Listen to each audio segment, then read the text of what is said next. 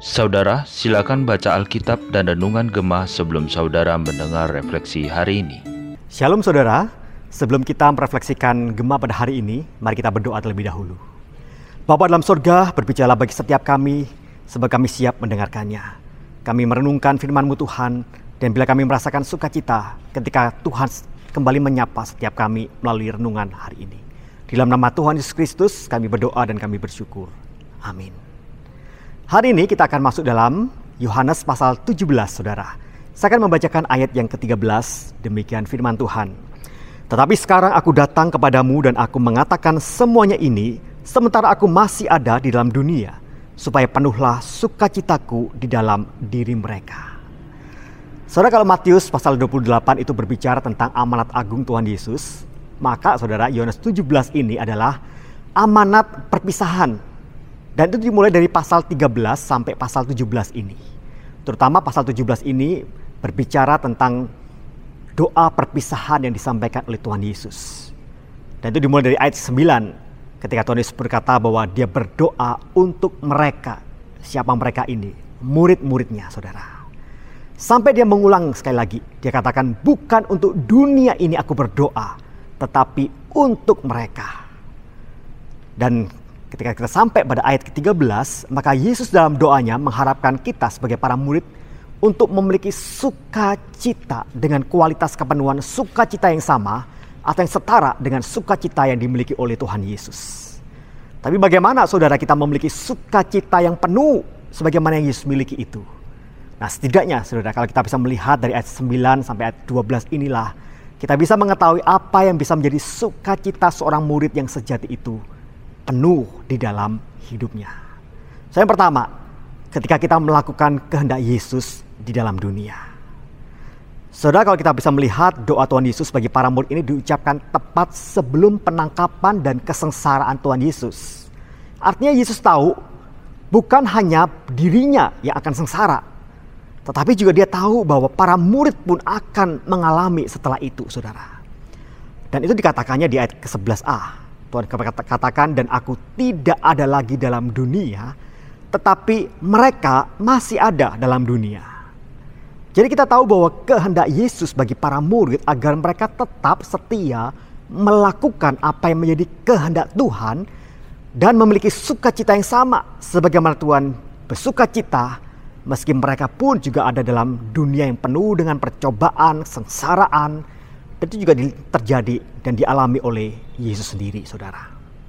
Nah, bagaimana mungkin, saudara, sukacita seseorang itu bisa kita dapatkan lewat penderitaan, lewat ujian, lewat cobaan. Tapi inilah gambaran sukacita dalam Alkitab yang tidak akan pernah kita pahami ketika kita coba pahami dengan sukacita versi dunia. Saudara, sukacita versi dunia itu sering kali dikaitkan dengan apa?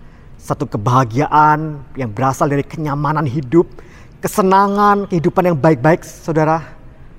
Namun sukacita di dalam Alkitab malah terkadang itu mengkaitkannya dengan apa? Kesusahan, penderitaan, saudara. Saudara kalau kita bisa membaca dalam Yakobus 1 ayat 2 dan 3 gitu ya. Katakan bahwa orang yang berbahagia itu apa? Ketika dia ada jatuh dalam pencobaan atau ujian. Jadi artinya ujian cobaan itu dikaitkan dengan apa? Sukacita dan atau kebahagiaan itu. Demikian juga kita juga melihat dalam 1 Petrus 1 ayat ke-6 saudara. Duka cita dalam percobaan itu dianggap sebagai sebuah kegembiraan. Maka saudara sukacita seorang murid Kristus itu bukanlah sukacita yang disebabkan karena situasi dan kondisi yang ada. Melainkan sukacita akan benar-benar kita rasakan itu ketika kita melakukan kehendak Yesus di dalam dunia yang tidak sempurna ini. Pada akhirnya saudara, penderitaan dan kesulitan, kesusahan itu bukan menjadi satu penghalang bagi kita untuk tetap dapat mengalami sukacita yang diberikan Tuhan bagi kita para murid-muridnya. Sukacita itu dikerjakan oleh Allah dalam diri kita. Menetap, dipelihara oleh Allah sendiri melalui roh kudus saudara. Dan itu tidak akan dapat tergantikan dengan segala kenyamanan, segala rasa aman apa pun yang ada di luar Kristus. Soal yang kedua, bagaimana sukacita kita itu bisa penuh dalam hidup kita ini. Ketika kita menyadari bahwa Yesus dalam anugerahnya sudah menjamin keselamatan kita. Salah satu fakta bahwa kebinasaan adalah sebuah keniscayaan bagi setiap umat manusia yang berdosa. Tetapi saudara ada satu keniscayaan yang lain yang melegakan setiap kita, yaitu anugerah Allah itu mengubah kebinasaan menjadi sebuah keselamatan bagi jiwa. Saudara kalau kita bisa melihat Yohanes 17 ayat 12, di sini kita melihat bagaimana anugerah Allah itu dinyatakan kepada para murid ketika Tuhan Yesus berdoa kepada para murid. Dan dalam doa itu Yesus menjamin setiap kita para murid itu dengan perkataan, Aku telah menjaga mereka dan tidak ada seorang pun dari mereka yang binasa. Tidak ada seorang pun dari mereka yang binasa. Saudara itulah jaminan keselamatan. Dan itu menjadi satu jaminan yang akan menjadi daya tarik, daya ekstra bagi setiap kita untuk apa? untuk membuat kita tetap bersuka cita selaku murid-murid Tuhan ketika kita melalui satu perjalanan hidup dalam mengiring Tuhan yang penuh dengan ujian dan pencobaan saudara. Saudara sukacita yang kita rasakan tentunya adalah satu sukacita karena kita sadar bahwa ketidaklayakan kita itu tidak menjadi sebuah ukuran bagi keselamatan yang Tuhan beri.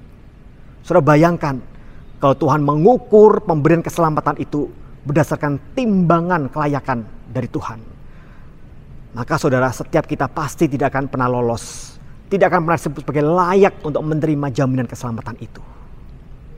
Saudara, apalagi sekarang saudara. Sekarang ini kita hidup di tengah-tengah dunia yang tidak mengenal kata anugerah dalam realitanya. Saudara, segala sesuatu itu diukur berdasarkan kompetensi. Kalau saudara cari kerja, saudara pasti akan dites layak atau tidak saudara mendapatkan pekerjaan itu. Kalau saudara menjual barang, saudara, pasti orang akan melihat kualitasnya lebih dahulu pada barang itu. Baru orang mau membelinya. Itu akibatnya adalah dunia ini tidak mengenal kata anugerah. Dan semua itu dinilai dari kelayakan, layak atau tidak. Saudara, tetapi di mata Allah, saya mau katakan bagi setiap kita.